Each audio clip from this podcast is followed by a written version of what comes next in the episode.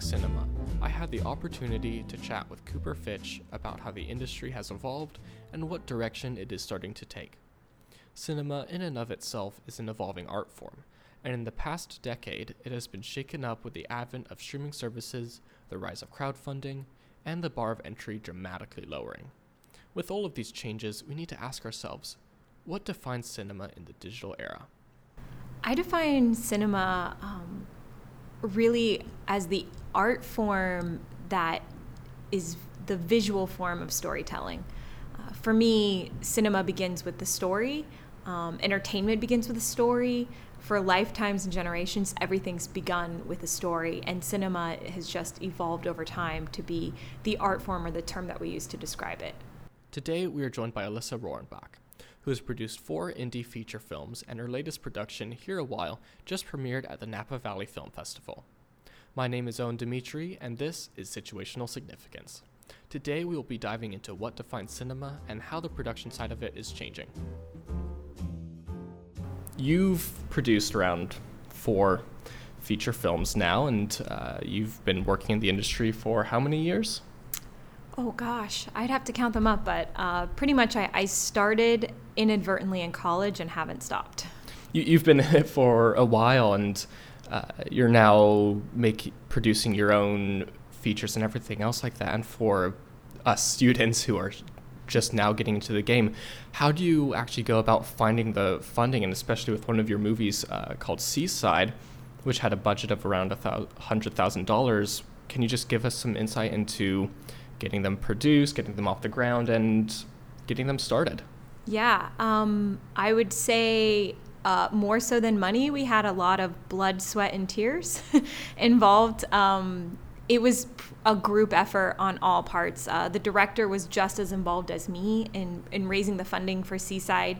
Um, and I, th- I, think the director sort of started uh, with a really smart idea, which was that he wanted to write a script uh, using the things that he knew he had that we could create a really cool story around. His family actually owned a house on the beach, hence the name Seaside, and it's it's all sort of written around um, this young man inheriting his father's beach house and sort of what happens um, from that point. Um, so it was a really good jumping point for us to have our main location already locked before we even started, and then to be able to build from there. From there, you know, we got a lot of small funders. Um, we got a lot of family and friend funding uh, and some investment. And then that was really only enough to get us through the production part of it. So we, we had known all along that once we got the movie in the can that we were still going to have more fundraising to do, but we just couldn't do it all at one time. Um, so you know, in the beginning, a lot of what we were doing to sort of add to the funds we had available was finding donations. Mm-hmm. Uh, it was really eye opening at the end of the film when I added up the amount of stuff that we got in donations through our fiscal sponsor.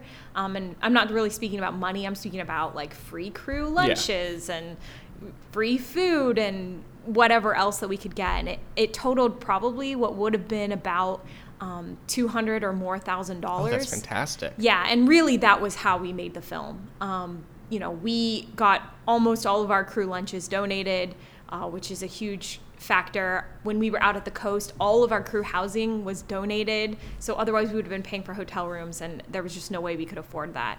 Um, so then once we got through the actual production of the film, um, we had an editor that was in Ireland, the director was in New York, and I was here in Portland.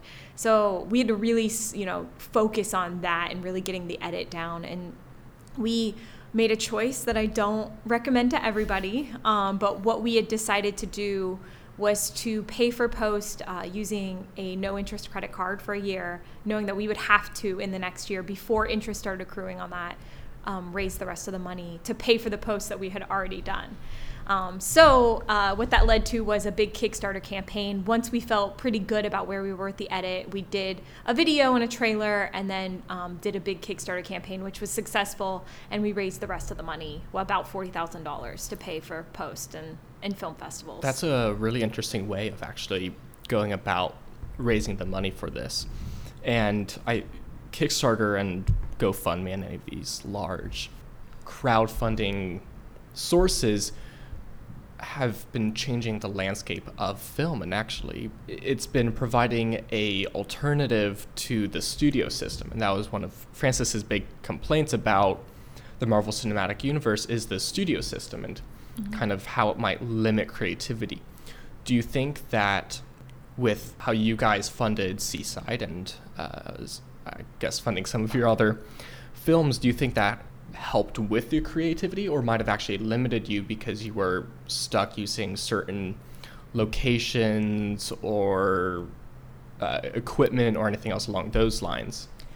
One of the things I really love about indie filmmaking is that you can either take the limits that are placed on you and see them as um, obstacles that are putting you into a box, or you can see them as obstacles to break out of and see how they're useful to you. And, you know, in addition to that, we had a camera that was donated to us. We didn't get to pick what camera we used, it was the one that was free.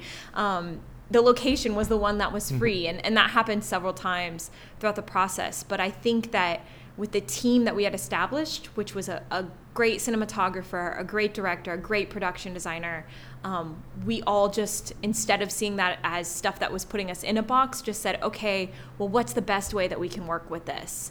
And that really helped us all to. Um, to feel that creative energy and really make changes that were for the good of the film instead of limiting the film. With actually the rise of these, uh, or recently, I guess in the past few years, the cost of equipment has been drastically lowering. Uh, you can get a decent cinema camera, like I guess the Zcam E2 or like E2 F6, E2 S6, mm-hmm. which are like full frame 6K cameras for like five to six thousand dollars. Do you think the lowering cost of entry is actually going to impact the way uh, we go forward with filmmaking?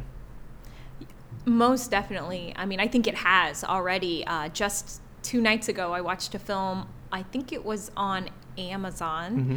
uh, called Battery, which was made for six thousand um, dollars. and I watched the whole thing, and I was actually sort of amazed that I watched the whole thing. Maybe you know, a few scenes into it, I was like, I wonder how much they made this for, and I could tell it wasn't made for a lot. Um, but it had an intriguing enough story that I watched it the whole way through, and by the end, although the quality wasn't as high as a Marvel film, I thought the storytelling was good. That's that's interesting, and that's also really good for these young filmmakers. Uh, I guess you, me, other students, anyone who's wanting to go into the industry, is that we're the rise of these streaming services are paving the way for us to make movies and actually get our names out there beyond the traditional system. And do you think that as we move forward in the digital age and move the next actual decade, do you think that studios will start to have less power potentially with the rise of these young filmmakers and the cost of filmmaking going down? You know, I, I don't know if I have an exact answer to that. Um, I think that there's other factors at play, like international sales, um, the Chinese markets, and and at this point, I feel like a lot of those big studio films, Marvel films, like they're not really even made for us here in the United States. They're made for a mass market, which includes us, but also includes um, many other cultures across the world. So I, to me, that's how they get that sort of homogenized. The same thing happens every time, and it's just a lot of action scenes packed into a mm-hmm. film um, type thing. And I personally don't find that intriguing because I'm about the story, and to me, that's the most important thing. So I think that maybe there's room for both, and time will tell. But I think that you're seeing more and more of these smaller films. You're seeing more and more smaller distribution companies and people sort of finding a way to make a part of the market for themselves, um, big and small. Right now, we're living in a very global world, and I think that as time goes on, we're gonna is gonna continue to rise. So the fact that Marvel movies are these big mass market productions works to that sense. As a rising filmmaker, I guess going forward with future productions, whatever else you're making, would you focus on making them for kind of a more niche market? So people in the US or I guess like Portland or people who are interested in this one kind of thing? how would you take into account the increase in globalization and getting your productions out there overseas and potentially making them appeal to these larger markets? Yeah, I think that there's that's some good points, and there's a lot of factors involved in that. Um, I think that there's a lot of things that make your film potentially marketable to overseas. Um, for example, what is the topic and who are the, the actors. Um, I recently did another film called Here Awhile uh, that stars Anna Camp from the Pitch Perfect movies. And the whole film is about um, Oregon's Death with Dignity Act. And that's a very prevalent part of the film. It's the main topic of the film. And there are a lot of countries that just won't even consider a film like that because of the topic and their their moral beliefs around death with dignity and whether um, that should be allowed or not. And we knew that consciously going into it that there would be certain countries where we would not be able to be distributed. So I think you have to sort of like weigh those factors out. Mm-hmm. Um, in addition, you know there are a lot of um, research that you can do into the marketability of different actors. And if you are able to and have the funds and the, the wherewithal to get someone of, of a name talent like Anna Camp or um, one of our other stars, then you can also sort of take that um, to either other investors in other countries or other production companies and, and sort of garner their level of interest, maybe even before you start. Um, because, you know, what other countries are going to be interested in is just like the United States. There's going to be audiences for, for sort of everything. I think that's a good point, uh, and something that we should take a look at, especially in this increasingly global situation, is that potentially marketing to a wider audience is actually stifling creativity and storytelling. And potentially that may be what Coppola and Scorsese are talking about about the Marvel Cinematic Universe not being cinema is the fact that it's marketing it for a larger group of people instead of just focusing on the actual story you're telling and how it may impact uh, one group and how it may not be popular with other groups. And well, if you think about like even the Netflix algorithm and all these algorithms we have that sort of tell us what you Owen are going to be interested in based off of the other stuff that you've watched. And I think that that's another reason why you're starting to see lots of room for smaller filmmakers because Netflix and, and bigger streaming services are recognizing that there are, are large groups of people around um, audiences that they didn't really even know previously exist. I mean, even the explosion in the true crime market in the last five years has been insane, and that's because of streaming services and the ability to get those stories out there.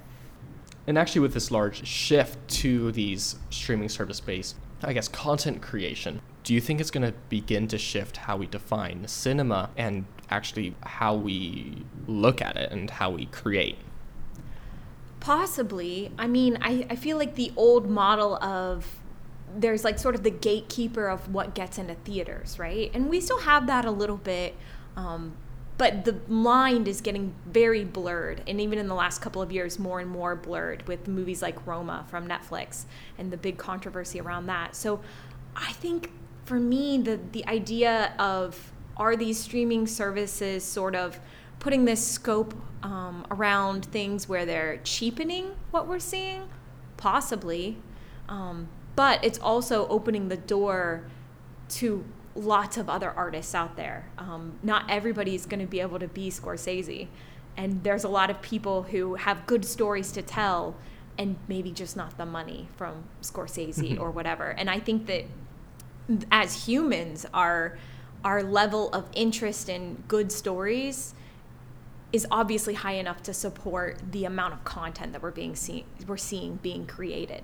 So I think we have to kind of take a look at it and, and in some ways, especially for those of us in the industry, it's a double-edged sword because now jobs pay less, um, actors get paid less. Uh, the idea of the next Julia Roberts maybe that's not even a thing anymore because is there ever going to be another actress who can can manage that much of the market share as someone like Julia Roberts? Who knows? Um, I think time will tell. Mm-hmm. I think that it's both a good and a bad thing, like you said. Uh, it is making things well less expensive, so we're getting paid less, and but at the same time, more content is being created. Uh, more people are getting a chance to put their name out there.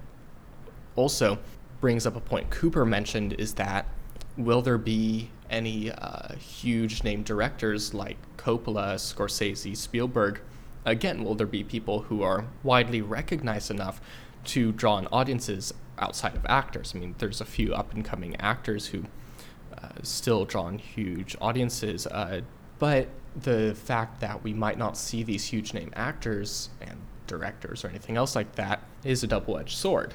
And that also brings into question uh, that of economic risk.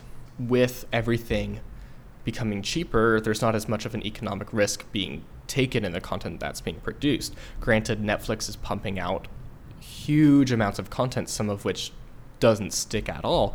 In your opinion, do films need to be taking an economic risk to be artistic? No, I don't think money or economy defines how artistic something is. I mean, money is a tool, and the more money you have, the more tools you have available. But I don't see storytelling or art as as a function of money. Um, I think that I've seen many, many, many short films made on no budget that were absolutely fantastic.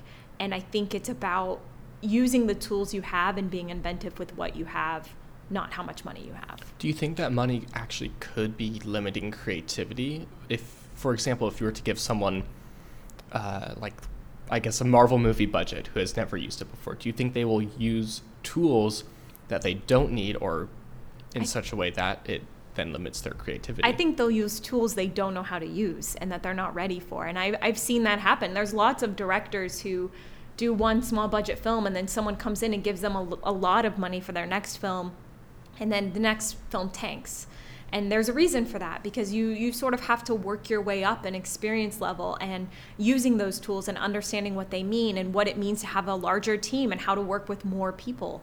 Um, if you made a film with just you and your buddy that doesn't mean you know how to manage a, an art department or how to communicate to a production designer what your vision is. Um, those are all different skills that you would learn along the process of building into bigger budgets. And actually kind of going off that as well with the tools um, that people might not have to use or might not know how to use cgi that is relatively controversial. Some people are of the mind that we should that cgi is great and it makes it really easy and some people want practical effects. How do you think that young filmmakers going forward will view the differences between cgi and practical? Oh, I mean, I think that's another time will tell. On things that I've produced and in my experience, I've when I see something that has effects, I'm like, oh, whoa, take a step back. Like, how can we do this? And, you know, there's a reason that practical effects have happened for as long as they've happened and continue to sort of be relevant is because there's there's something in the magic of that that you don't get with CGI. And who knows in the next few years, CGI is continually improving at like the rate of the speed of light. So I'm sure that at some point, um, maybe we won't tell the difference or we won't know. Um, but I think for indie filmmakers and for you know new filmmakers, for me, it's always about um, how can we do this knowing that we're going to be able to accomplish it, which usually means practical effects. Uh, CGI is generally speaking out of our of our price price range. Yeah, but it is lowering, which is good and bad. It allows you to do certain things which you normally wouldn't be able to do, but also it can, well, limit that creativity. It, it, Most definitely. You won't be able to problem solve in such a way. Uh, there's someone that I know uh, who's a production manager and a line producer. And he once described to me that his position is creatively solving problems. Because if the director wants to do something in a certain way and they don't have the budget for it, it's like, okay, how do we do the same thing differently? Uh, and CGI could help solve that, or you can actually try to solve it practically so you still have that creativity in it. Yeah, I mean, I think that that's what I love about producing is the same exact thing is that we're creative problem solving every single second of every single day. And what's fun about it is that we're creative problem solving things that don't exist in the real world. Like at one point, I remember I was working with a, um, a production designer, and in the film, this silo was supposed to be full of oats or something or grain. And obviously, we didn't have the budget to fill it full of that. Um, and we were wheelbarrowing this thing out of it. And we're like, okay. And we had to like figure out a way to make it look like there was like all of these oats. And so we were thinking about how to construct something where we could just pour it on top. And it was really fun. And we walked away, we found a solution and we walked away. And, and we get to do that every day. So that's part of the fun of our job. That's is something I love about filmmaking is that you are constantly having to solve these problems in creative ways and everything nothing's the same every project dif- is different and you run into different problems each time mm-hmm. I'm curious because you've been in the film industry much longer than me and even the time period that i've been in it i have noticed some shifts that are happening. What are some of the major uh, shifts that have been happening over the course of your time in the industry? Um, I I think a lot of the things that we've talked about, you know, projects even from widely known distributors like Netflix getting smaller budgets and still having good content and good recognizable films. Um, the rise of other multimedia platforms like gaming and podcasts uh, is incredible. And then even people sort of cross pollinating between podcasts and TV and movies. And I think those sort of things have sort of grown into um, the backbone of it all, which is storytelling, uh, versus someone just being uh, a director of only feature films um, or just a director of television, which I think you saw uh, in the past. Going back to our er- earlier conversation, um, since people aren't just doing one thing anymore, is that contributing to the loss of, I guess, recognizability? I don't know. I think time will tell. I think we're developing more segmented audiences. Um, for example, I, I was uh, a presenter yesterday at a um, workshop on Kickstarters, and we were talking about how to make successful Kickstarters. And there was a, a, woman from Kickstarter there, and she was talking about one of the most recent successful projects, which was this group of gamers who uh, they stream their game playing of I think D and D on mm. Twitch or something. Uh, which clearly I know nothing about. and it's not my, I'm not the audience for that. And they put up something on Kickstarter. Um, I, I'm not even sure if the project was a book or what sort of other thing. It was a different multimedia platform than what they were normally doing. And uh, they were funded at over a million dollars, I believe, in hours. Oh my goodness. And because their audience wanted to see that. So I think, you know, those audiences are going to become more segmented. I think the idea of everybody going to the water cooler at the office and talking about the last night's episode of blah blah blah, that might be over. But the idea that audiences aren't going to pay attention anymore, I think that will never stop. Yeah. The concept of everything becoming segmented is interesting and actually how the industry is evolving. Uh, few months ago, I had the pleasure of talking to David Oyelowo, uh, who Alyssa and I actually got the opportunity to work with on a feature film called The Waterman, uh, where David directed and was starring in it. He mentioned to me how there are these companies out there who are starting to make content in very short formats, mm-hmm. uh, content in that is around 10 minutes long, which is kind of the standard YouTube video, so people mm-hmm. can get monetized from that. And moving forward, I, I'm just curious, what are your thoughts on the kind of very short series based content?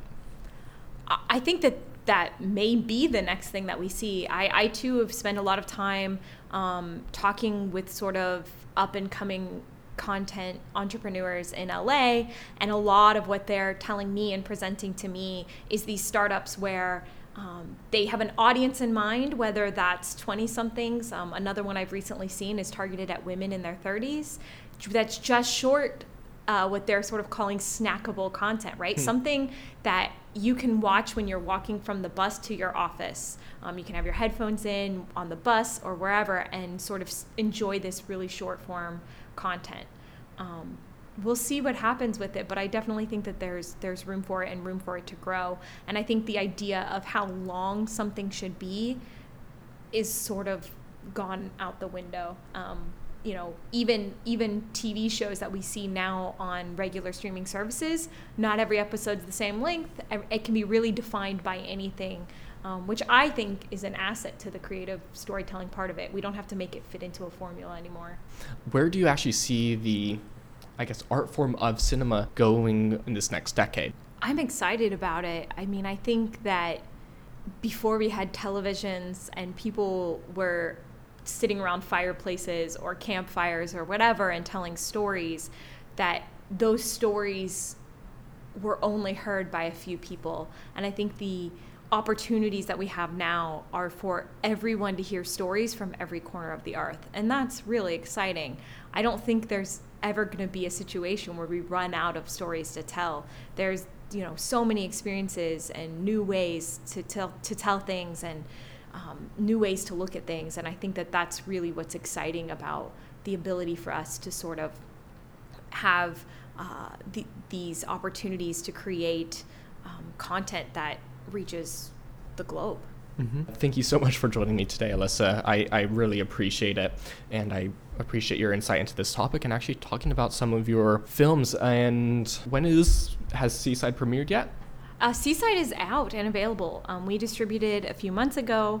Uh, so right now it's available on any sort of um, uh, streaming services like Amazon, Vudu, iTunes. Um, it's also available on demand. So if you have on demand cable, uh, you can look through there and find it. Um, it stars awesome. Ariana DeBose. That's fantastic. And when is Here a While premiering? Uh, Here While premiered just last weekend at the Napa Valley Film Festival. Um, it's had a couple of other smaller festival screenings, and we anticipate a few more, but um, we're hoping it, for it to be distributed in 2020. That's fantastic. Thank you so much, Alyssa. Yeah, absolutely. I uh, am looking forward to Here While. Yeah. Thank you. Thanks, Owen. Thank you to our listeners for tuning in. Next week, we will be discussing urban heat islands and how climate change is affecting them. This has been Situational Significance.